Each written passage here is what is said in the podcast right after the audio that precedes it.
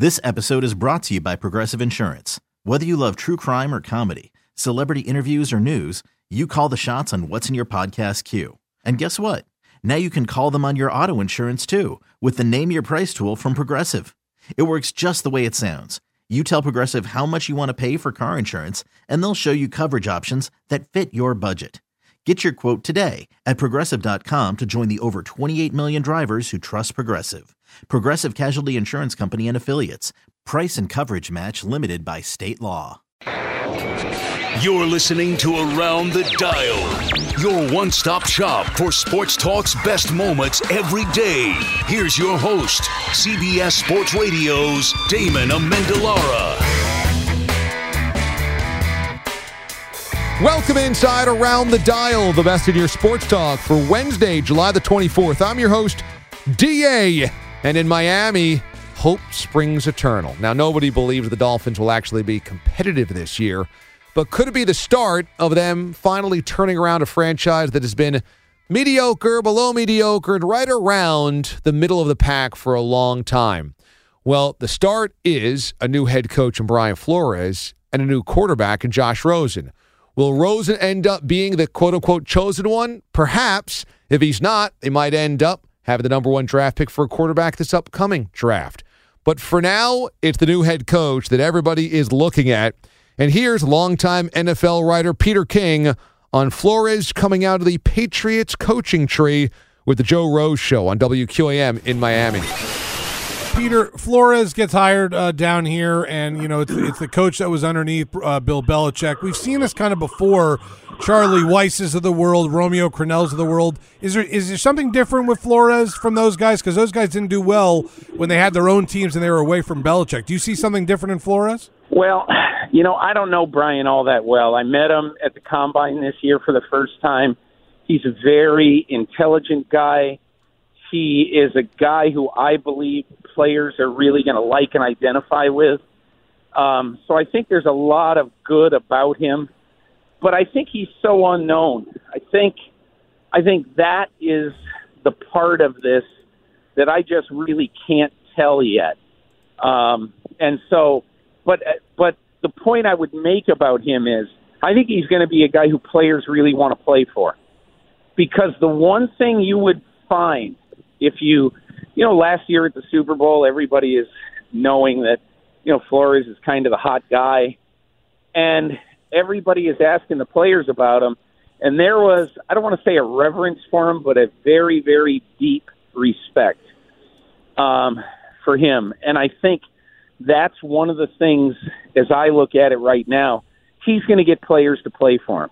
He's going to get players to play hard for him. He will have a core of players at the end of this year who he trusts implicitly and who trust him. And I think that's one of the reasons that, you know, that Stephen Ross and Chris Greer and this organization obviously really liked him from the first time they met him in an interview. Peter, I wanted to ask you, Roger Goodell's handling recently of Tyreek Hill, which is kind of a can't-win situation. What'd you think the way he handled it? You know, Judy Batista of NFL Network and NFL.com, I thought had a great tweet, I don't know, yesterday or 2 days ago. And her tweet was basically that, you know, and she works for the NFL. So, you know, she said the inconsistency of these punishments is just so overwhelmingly noticeable. I mean, Ezekiel Elliott is in a he said, she said situation with a woman, and he gets 6 games. Tyreek Hill is in a he said, she said situation. And again, I think it's unfair a little bit. Yes, unfair. You know, the son in this case has a broken arm. I think it's unfair to jump to the conclusion that he had to do it. I don't know how that happened. None of us right now know how that happened. But, you know, there was some really inflammatory language spoken from him to her that was caught on audio tape. In my opinion, there was so much smoke around Tyreek Hill that I thought the smoke plus the fact that he spoke in such a threatening way to her, I thought he should have gotten 2 games, even if you decide we can't tell how this kid's arm was broken. I'm not trying to minimize that in any way, but the fact is you can't convince somebody if there's significant doubt over how an event happened, and I think they just don't know how this kid's arm got broken. But I do think he should have gotten something. The history is not kind to former Patriots assistant coaches striking out on their own. Crennel, bust. Charlie Weiss, bust. Josh McDaniels as a head coach, bust. Eric Mangini, bust. Bill O'Brien has been serviceable, but when that is the benchmark for head coaches coming out of your system, that's a problem. Now, maybe Brian Flores is different. Perhaps he's a guy that can break the mold, but there is always the problem with hiring those away from the Patriots organization. Are they really all that talented or successful or bright away from the Belichick shine? I mean, Matt Patricia, another guy that last year took a lot of criticism after supposedly being the next Bill Belichick. Nobody's going to be the next Bill Belichick. There's going to be a lot of imposters. And if Belichick doesn't share his wealth of information and protect it from his assistant coaches because he's worried about those assistant coaches going out there and using it against him, or if he's ultimately the guy that has everything run through him and doesn't truly empower his assistants, how successful can they really be away from the Patriots' nest? In Cleveland, it's always talk about Odell Beckham, but Odell Beckham keeps talking about his former team, the New York Giants, and Odell's not happy that other people keep bringing up the New York Giants and his past. Here's Odell on Bull and Fox's podcast, 92.3 The Fan in Cleveland. Odell Beckham Jr. is with us. You talked about being really happy in Cleveland. Tell me why. What makes you happy here? I think it's just a breath of fresh air. You know, I know that I haven't been perfect in the past. I know I've done things wrong, but I felt that I could never escape that. I could never get past those moments. You know, people only want to talk about, you know, the catch or the stuff with Josh Norman, and it's like, how can a person ever grow if that's all that's ever brought back up and thrown in your face? How could we ever grow all together as a community, society, all of that? So I felt like I could just never escape it. I felt like, you know, I was defined by my hair, which, you know, I know me, and it's like that's not, you know, it's not right. All of who I am. So it just feels good to be in a new place, a new start. And, you know, even though I still hear and feel things from my old past, like in my heart and soul, like I'm giving myself a fresh start, whether anybody else does or not. Like I'm going to give myself a fresh start. Odell Beckham Jr. is with us. Odell, you know, when the Browns drafted Baker Mayfield, I said on the air, I said, I love Baker. I think he's going to be a great player. My one concern about Baker is, would the emotions get the best of him? And as time went by, I think I realized, and I don't know Baker personally, but I think I realized that Baker feeds off that emotion and plays better because of it. Yeah. Are you the same type of guy? Do you feed off that emotion? Does that make you a better player? It definitely does. There's also a time and a place where, you know, I've worked on it. But I think because of all the other frustrations I had, you know, it wasn't necessarily – it's not getting the football. It's like you want to win that bad, but you also feel like you can't help your team win. And I watched Baker, and that's something I didn't know coming over here, that it wasn't just for me to get a fresh start. Like, I really look at him, and I'm like, I have somebody who I'm going to be working with, who I also have to help. You know, I've been through a lot more than he has, and I've had to deal with these things. So I feel like I can help him in any kind of way with that. And I just think that it's going to be – it's going to be fun. You know, Baker, I love seeing him dance, and, you know, we're very similar, so I couldn't be more excited about the opportunity I have, for real. You know, I obviously he is a much younger quarterback. Has that relationship kind of helped that you guys are more close in age? Definitely closer in age. It just is, you know, he's got a lot of experience and stuff to learn. You know, he's got a lot of things to learn, but that's exciting to be able to do this with him. Last thing, Odell, the haters. Yeah. Do you want to ignore them now going forward, or you want to shut them up with your play? What are you thinking about that? Both. You know, I'm going to ignore them and shut them up with my play. Just there's no point. I don't understand this world. Why, you know, this place should be full of love, and there's so much hate that goes around. So they just got to deal with it. That's all I can say to them. Enough balls to go around for the team? There's plenty. Dogs got to eat. You know, let's face it, this is hypocritical for Odell Beckham to say that people keep using his past against him like the stuff about his hair and the catch and Josh Norman and the field goal post and the kicking net. But those are things that he also uses to market himself. I mean, when he punches the goal post net, when he punches the field goal kicking net, he then goes back to propose to it. So he brings it up. His hair, it's not like he's shaving it. It's not like it is just everybody else's hair. It's signature blonde hair that's absolutely coiffed a certain way to grab attention. The catch against the Dallas Cowboys, that's his hood ornament. I mean, so let's get real here. Odell Beckham says stop bringing up the past, but doesn't realize that he's the one that always brings up the past, and he's the one that markets himself based on the past. Dog's got to eat. Another athlete who's broke. Future Hall of Fame running back Adrian Peterson is in debt, and that's been reported because of multiple lawsuits against him. Here are the Sports Junkies on 106.7 The Fan in D.C. It sucks that it keeps happening to athletes, but somehow they keep entrusting their money, their hard-earned money, to people that, don't have their best interests in mind. I'm just going to defend them in this sense, Cakes. You don't always know who to trust. That's true. Especially if you come from, a tough place. Yeah. And those naive, people are probably naive, but also like certain things. People that you can trust aren't necessarily around the corner. Okay, but it's common sense. Isn't it common sense? I'm telling you. When you make that much money, why do you have to invest in so many other businesses? You don't necessarily have to. You don't. But you might have a money person that you trust. Look, what you want about LeVar Ball being a buffoon. I'm not going to argue with you. His business partner, I told you this, we met him, seemed but nice, but respectable.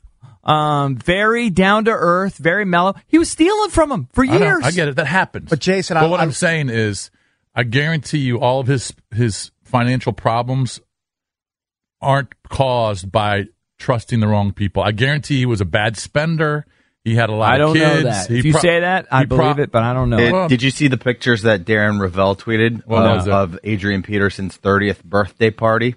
Oh, no. What was it? Let me guess. Lavish. It was an Arabian Nights themed party that looked very, very lavish and very expensive. Where was it? It was millions of dollars. Right. Where was it? I don't know, but it was some event center. So he was a bad spender. So here, maybe we go into business. We're consultants to athletes, where we just go in with the simplest plan ever for their finances.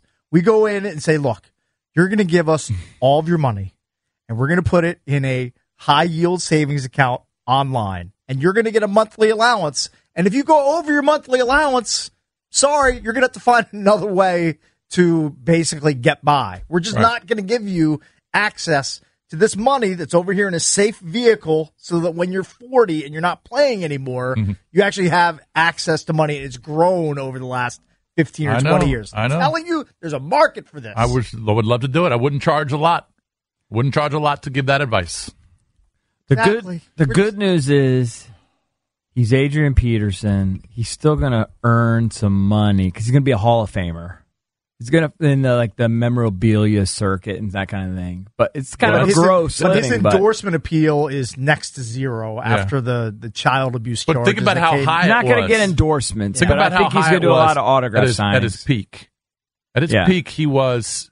He was probably getting hundreds of thousands of dollars for these appearances. I would guess. Signing stuff. And it just went out the window. But then, like Valdez said, he spends $1 million or whatever on a stupid 30th birthday party. Yeah, I mean, that's just dumb. Why would you do that? Just because it's stupid. Just because, you're at this point, you're a millionaire. You're going to spend $1 million on a birthday party for yourself? That's just dumb. And that $6.6 million debt, I ain't going anywhere. Well, he's going to have to file for bankruptcy. Why hasn't he done that already? I would just file for bankruptcy because he's going to lose everything, and then you got to start over. Wouldn't you rather file for bankruptcy and not be on the hook for the $6.6 million? Well, but he's probably got homes and cars and stuff that he'd like to keep. And then there's the trickle-down effect. Like when he's busto and has no money, what do you think he's going to do? He's going to hit up his buddy Trent Williams for money. And then Trent Williams is going to have to say, sorry, man, I can't help you out. No, you know what he's going to do? Allen Iverson's in the same boat where Allen Iverson needs cash. Yeah. And he always goes to the Sixers whenever he needs money. Right. And he goes, hey, I'll come ring the bell for you during a game. Right. And they'll pay him $15, $20K, whatever it is, for a halftime appearance. Isn't that trust that he had set up by Reebok? Isn't that set to kick in? It's supposed to in the next 5 or 7 years. Yeah, I'm not sure. But he's also another guy who wasn't very good with his money. Right.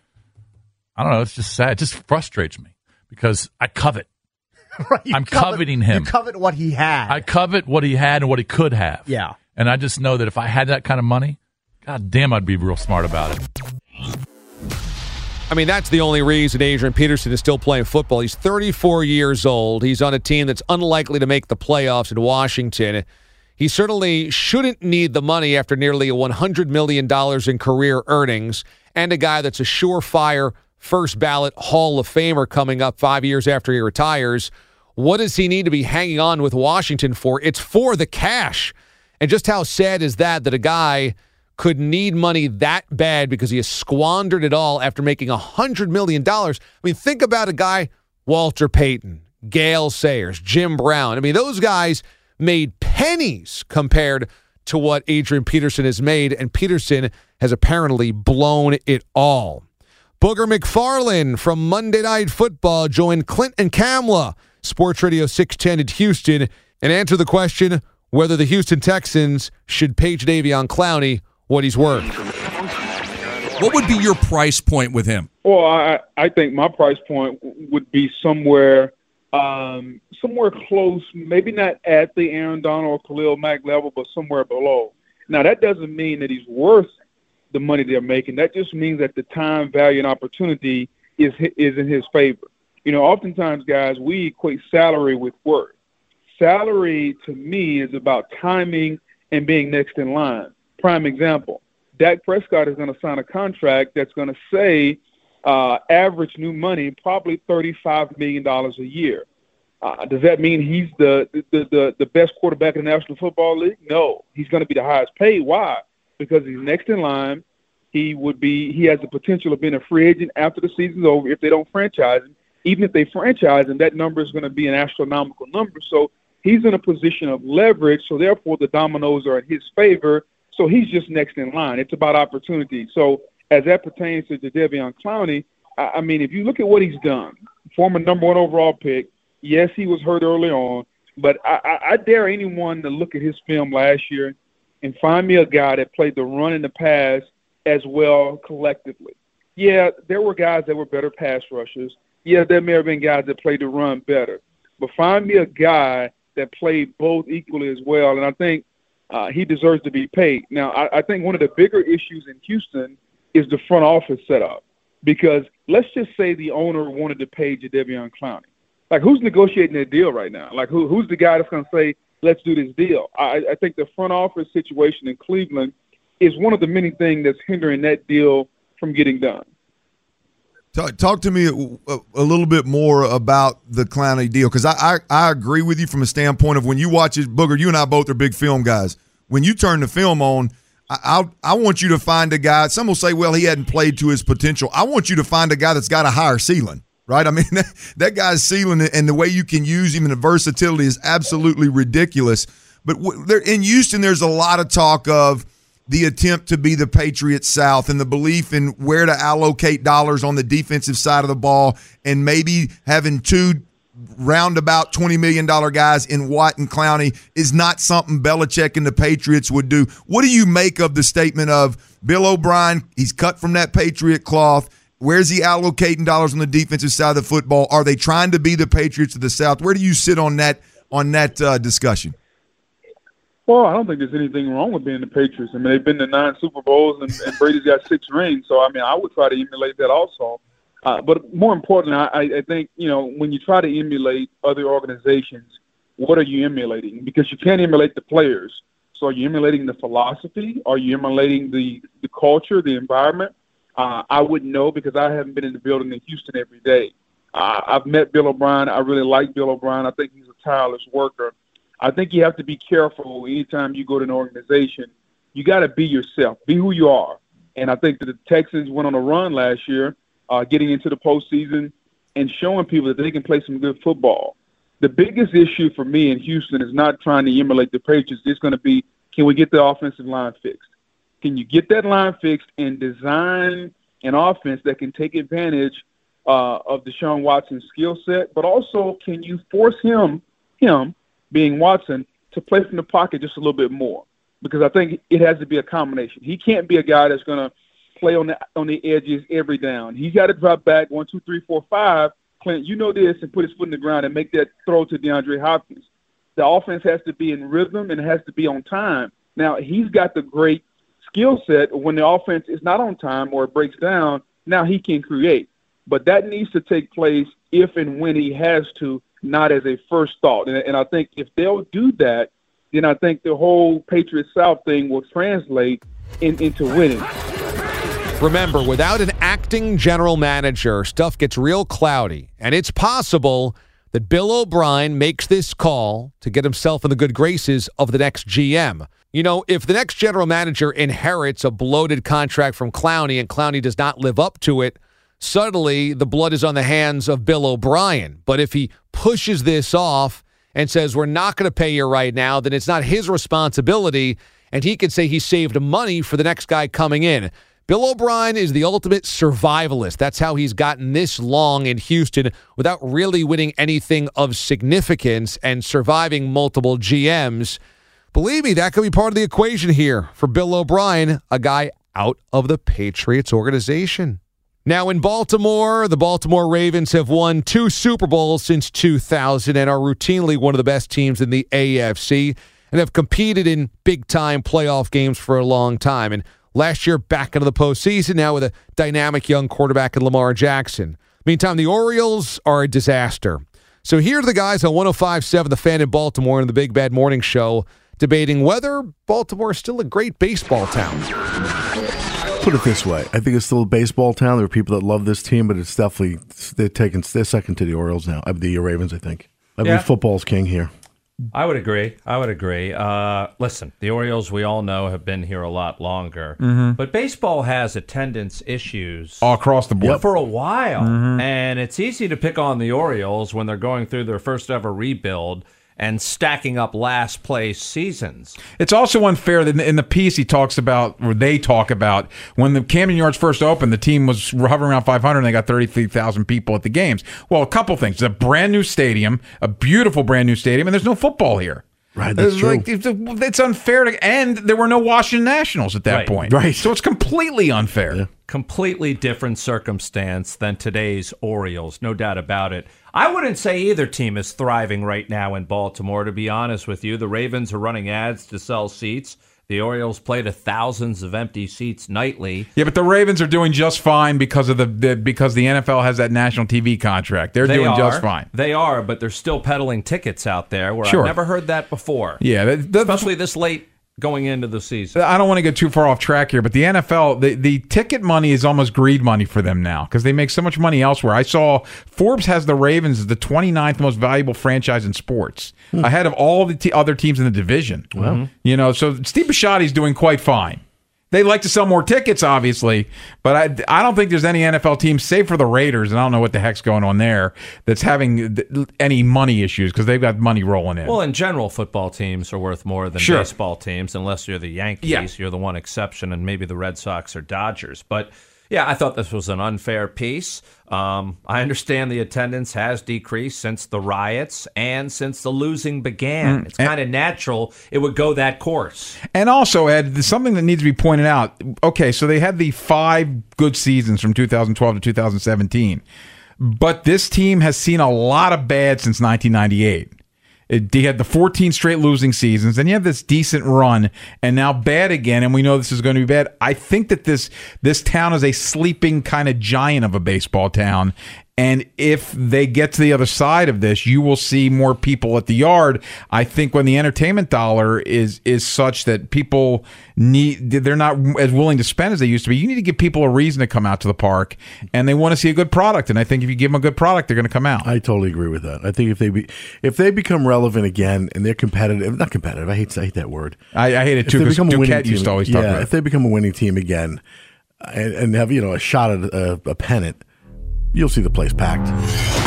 The Orioles are such a tradition in Baltimore that you'll never be able to scrub it clean of quote-unquote being a baseball town. If the Orioles are good, fans are going to come out. The ballpark is gorgeous, and when they were great back in the 90s, that ballpark was on fire. Now, to the guy's points, that there were no Ravens back then. That started later than when Camden Yards opened up in the early 90s. But let's face it, if the Orioles gave that town something to talk about, something to crave, then they would be there. There's no doubt about it. But the Ravens are just far more competitive than the Orioles, and that's why there's so much more attention on them and so many more tickets bought, so much more revenue coming in to the football team.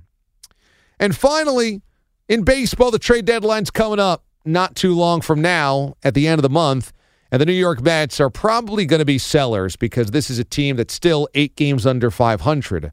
But should Noah Syndergaard be one of the guys traded? Could Thor be on the deadline trading block coming up here from Brody Van Wagen and the Mets organization? Well, here's Mike Francesa on WFAN in New York. Everyone now has, come to the conclusion the Mets are sellers. The question is, have the Mets come to the conclusion that they're sellers? If they have, then the question is who goes. I would think they probably have, and you can get the easy guys. But where it all starts and stops is with Syndergaard. And to me, I keep hearing, or in some place I keep hearing, that this is the optimum time to trade Syndergaard. I could not disagree more. How is this the optimum time to trade Syndergaard? He is way off what have been anywhere near his career performances at 26 years of age. He's one of the hard-throwing, most dominant pitchers in the sport. He is regarded as one of the most talented starting pitchers in the entire sport. But he is off his game. He has been off his game most of this season. He is a full run above his career ERA. He is down in strikeouts. He is up in whip. Why would you ever, A, trade him off these numbers, and B, limit the number of teams you talk to only dealing with contending teams? Wait till the season's over. You have him under control for a couple more years so he's marketable, and then bring everybody in baseball into the mix if you want to trade him, and trade him after 2 more months where hopefully he's regained some command, which he looks like he may be doing, and puts up some real numbers. I do not throw him into this pennant race right now and think I'm going to – but here's what I would do, okay? Yankees call for Syndergaard. If the conversation starts with Torres, we talk. If the conversation doesn't start with Torres, I hang up the phone. Okay? Case closed. If I'm the Mets, I am not sending one of the most talented pitching performers, and Syndergaard is that, whether you like him or don't. I've never been a big fan of his. But the fairness is he's got some of the best stuff in baseball. And at 26, he has still plenty of time to reach a vast potential. So if you think I'm going to hand this guy and let him pull his Thor routine for the Yankees and not get something special back, you are out of your mind. So if you aren't willing to give me the piece you got for trading Chapman to the Cubs, I'm not even talking to you. You can go talk to someone else. I'll talk to someone else. I'll talk to the Astros about Syndergaard. I'll talk to the Dodgers about Syndergaard. I'll talk to the Minnesota Twins about Syndergaard. Maybe they have a better deal for me. But I am not trading him in my backyard where I have to watch what happens and deal with what happens for the next decade and not getting back something that I know is an absolute no-brainer. And you can't tell me that when you're talking Syndergaard, that Frazier's enough or that any of the other guys that you're going to mention, Garcia, anybody else you're going to mention, is enough unless you're talking Torres. Mike is absolutely right. Doesn't make a lot of sense to trade Noah Syndergaard now when he's had an off season, when you're not selling him at his highest return. I mean, the Mets don't need to trade Noah because he's going to be a free agent coming up this offseason. Instead, they should hold on to him and see if they can reboot next year. I mean, at the end of the day, this Mets team isn't nearly as bad as its record indicates. It's a bullpen that's been a disaster. And if the bullpen hasn't blown more than 20 games, and if they had any timing when it came to their offense, they had just lost 3 extra inning games over the weekend of the Giants, they would be well over 500. But instead, pitching's been good, bullpen's been horrendous. When the offense has been good, the pitching's been horrendous. And when the pitching's been good, the offense has been horrendous. So, to me, Mike is right. Hold on to Noah Syndergaard until the return is higher, because right now it doesn't make any sense to trade him. That's the best of your sports talk for Wednesday, July the 24th. We'll see you tomorrow, everyone. Thanks for listening to Around the Dial. Subscribe now for the best daily recap in sports talk on radio.com or the radio.com app.